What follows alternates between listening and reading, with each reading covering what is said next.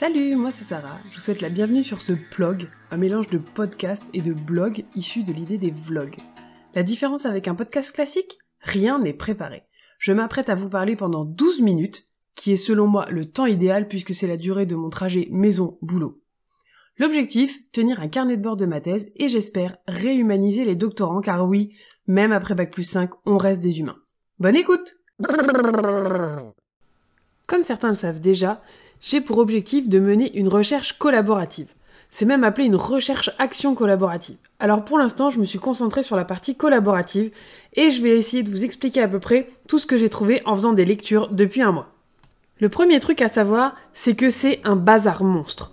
Enfin, dans ma thèse, j'ai appelé ça un flou définitoire. Et oui, on parle bien. Alors en fait, on parle plutôt des recherches collaboratives parce qu'en fait, il y a plein d'approches différentes. Il y a vraiment du flou et de l'incertitude pour définir ce que c'est exactement. Ça s'oppose pas forcément à d'autres méthodologies qu'on peut connaître. Par exemple, quand on parle de méthodologie sur de la recherche, on parle souvent de quanti, quali, etc. C'est en fait, c'est en plus, ça n'a rien à voir. Et donc euh, voilà, en fait, c'est un joyeux bazar et c'est pas forcément une méthodologie très spécifique. On nous dit pas, bah, étape 1, il faut faire ça, étape 2, il faut faire ça. C'est un peu à toi de te débrouiller avec ce que tu vas trouver. Et en même temps, recherche collaborative, bah, comme son nom l'indique, l'idée c'est de travailler avec d'autres personnes. Alors, le concept de recherche collaborative, des fois, il est défini comme une activité, donc euh, vraiment euh, un truc, une action, quoi. Des fois, c'est considéré comme une espèce de posture de co-construction, de co-élaboration, de co-production. D'ailleurs, à chaque fois que j'écris ces mots-là, je ne sais jamais s'il faut mettre un tiret ou pas. Et Internet ne m'a pas beaucoup aidé. Donc si vous avez une option officielle pour me dire s'il faut que je mette un tiret à co quelque chose, n'hésitez pas à me faire signe. Certains disent aussi que c'est un dialogue. Alors des dialogues entre euh, les pratiques, donc c'est-à-dire le terrain. Donc en gros, dans mon cas, c'est ce que les formateurs font dans leur salle de cours et la recherche académique sur le sujet qui parfois peut être un petit peu décorrélée. Alors moi je vous parle de recherche collaborative, mais il y a plein d'espèces d'appellations qui rejoignent à peu près plus ou moins. Alors il y a recherche coopérative, recherche participative, appréciative, recherche intervention, recherche partenariale.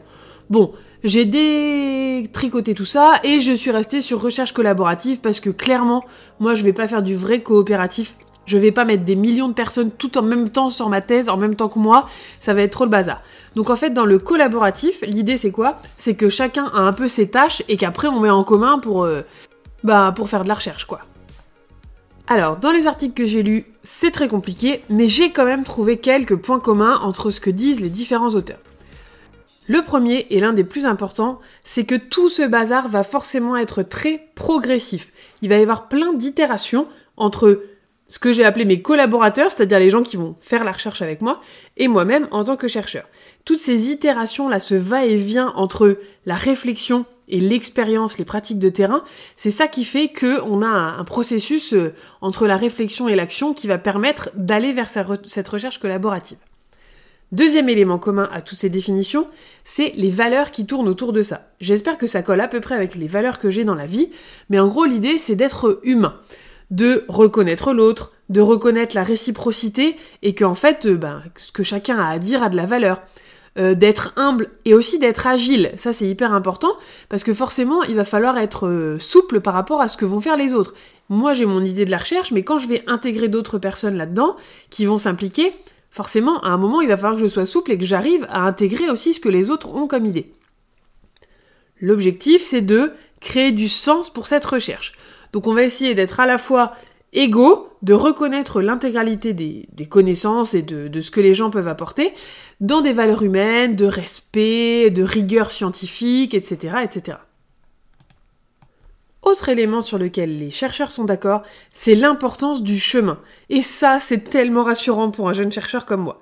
Ça veut dire quoi? Ça veut dire qu'en fait, ce qui est le plus important, c'est ce qui se passe pendant la recherche et pas les résultats de la recherche.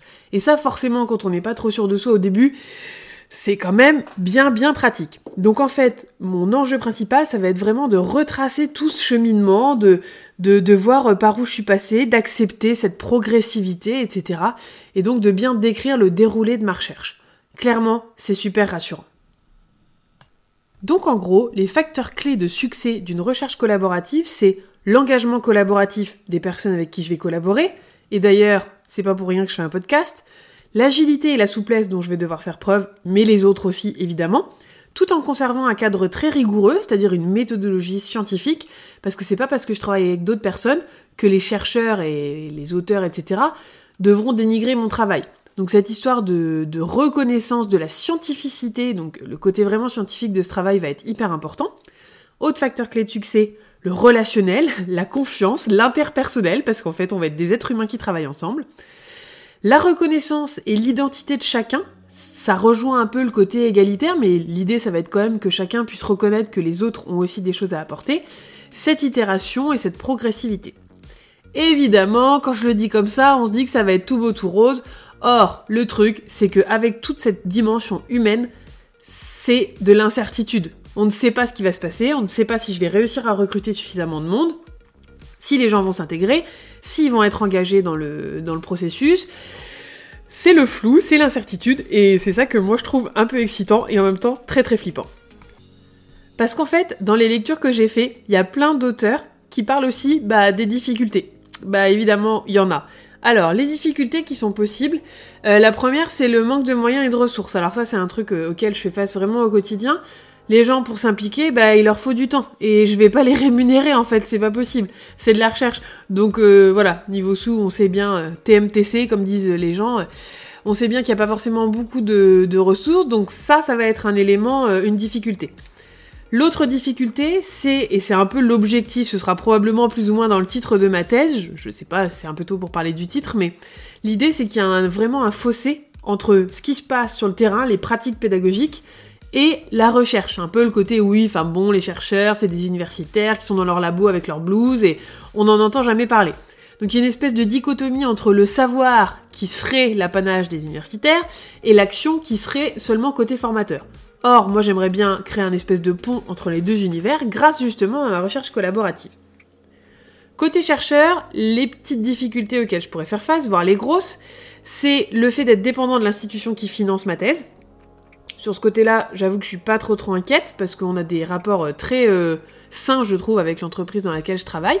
Ensuite, on en a déjà parlé rapidement, ça va être la reconnaissance de la recherche, c'est-à-dire qu'il faudrait idéalement que cette recherche elle soit reconnue à la fois du côté des formateurs du CFA, mais aussi du côté des chercheurs, évidemment. La relation avec ces formateurs, ça c'est une difficulté possible, et il va y avoir du coup dans, dans ça une espèce de posture qu'il va falloir trouver. Alors, si vous êtes doctorant, vous connaissez probablement la fameuse posture pardon, du praticien réflexif de Shawn, 94. Ça y est, j'apprends à citer mes sources. Euh, il va falloir que je creuse cette question-là. Pour les participants aussi, il y a des difficultés. C'est des trucs tout bêtes, hein, mais par exemple, comprendre la démarche de la recherche, comprendre ce qu'on fait, comprendre à quoi ça sert, comment ça se met en œuvre et tout. Bah, c'est, voilà, il faut quand même avoir une idée et, et être, entre guillemets, formé à ces éléments-là. Il y a clairement la motivation et l'engagement des participants qui peuvent être une forte difficulté. Il y a aussi une méfiance possible. Euh, il y a un auteur qui a dit que l'un des freins de la collaboration des praticiens, c'est une réticence sur le fait que, bah, en fait, euh, ils ont l'impression qu'on va les fliquer, quoi. Qu'on vient pour savoir ce qui se passe dans leur salle de cours et pas pour... Alors oui, on vient pour savoir ce qui se passe, mais pas pour les juger, en tout cas. Euh, donc il y a plein de, il y a plein de petites difficultés comme ça qui sont possibles. Euh, et il y en a une autre qui est mentionnée par un autre, un autre groupe de chercheurs qui était la barrière de la langue. Et c'est pour ça que j'ai décidé. Alors je n'ai pas encore parlé de ça avec ma directrice de thèse. Ce sera un des sujets dans notre prochaine conversation. Mais j'aimerais me cantonner aux pays francophones pour éviter justement d'avoir euh, trop cette barrière de la langue. Je suis quasiment en train de vous résumer une des futures parties de ma thèse. Alors je vais aller jusqu'au bout. Le dernier, euh, la dernière grosse partie sur euh, cette recherche collaborative, c'est aussi de... On a parlé des difficultés et tout ça, mais c'est aussi de parler des bienfaits et des bénéfices que ça va apporter à chacun. Alors, dans les bénéfices qui sont mentionnés par les auteurs qui ont travaillé sur la recherche collaborative, on a le développement professionnel. Des formateurs, donc des praticiens, mais aussi du chercheur parce que forcément, ils vont s'enrichir l'un l'autre, et donc avec euh, tous ces éléments-là, l'idée, ça va être de, de développer leurs compétences, de développer leur réflexivité. D'ailleurs, pour l'instant, mon hypothèse principale part un peu là-dessus, donc euh, d'avoir un développement professionnel. Il y a aussi l'idée d'avoir une transformation identitaire grâce à la recherche collaborative. J'espère vraiment que ce sera un argument important pour recruter euh, mes futurs collaborateurs, mais en principe, quand on participe à une recherche collaborative, notre identité se transforme parce que on commence à être davantage éclairé, parce qu'on a un engagement qui s'éclaire, parce qu'on a des fois des prises de conscience, on comprend le système, on comprend la recherche, on va avoir peut-être une nouvelle légitimité aux yeux des autres, etc., etc.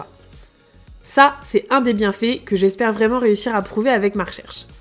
Autre bénéfice, c'est évidemment quand même de produire des savoirs. Parce que l'objectif de cette thèse, c'est quand même de produire des savoirs qui seront un peu des savoirs hybrides.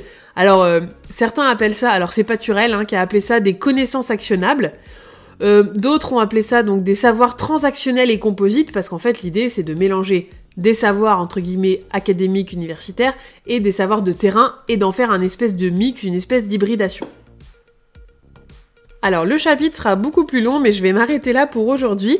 J'espère que ça vous a un peu éclairé sur la recherche collaborative et j'espère aussi et surtout que ça a donné peut-être envie à certains euh, de dire tiens moi j'aimerais bien participer à sa thèse, m'impliquer là-dedans. Alors évidemment il y aura différents niveaux d'implication, je ne suis pas encore arrivée là dans mes recherches et je suis en train actuellement d'essayer d'établir une sorte de premier protocole pour essayer de rendre cette recherche euh, rigoureuse, scientifique et aussi gagnant-gagnant que ce soit pour vous, participants, ou pour moi.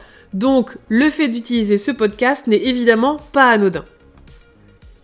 Je vous tiendrai au courant parce que dans toutes ces considérations, il faut aussi évidemment créer un espace de partage. Alors évidemment, on pense plutôt rapidement à un outil numérique, mais il va falloir que je crée cet espace collaboratif et de partage pour pouvoir aller au bout de cette recherche et partager tout ça avec vous, mes futurs collaborateurs. Ouais, j'ai décidé de démarrer le recrutement, même si j'ai rien encore de validé par ma direction de thèse. Au fait, pour ceux qui me suivent pas sur Instagram sur Plog de thèse, j'ai enfin envoyé mon dossier de candidature en doctorat.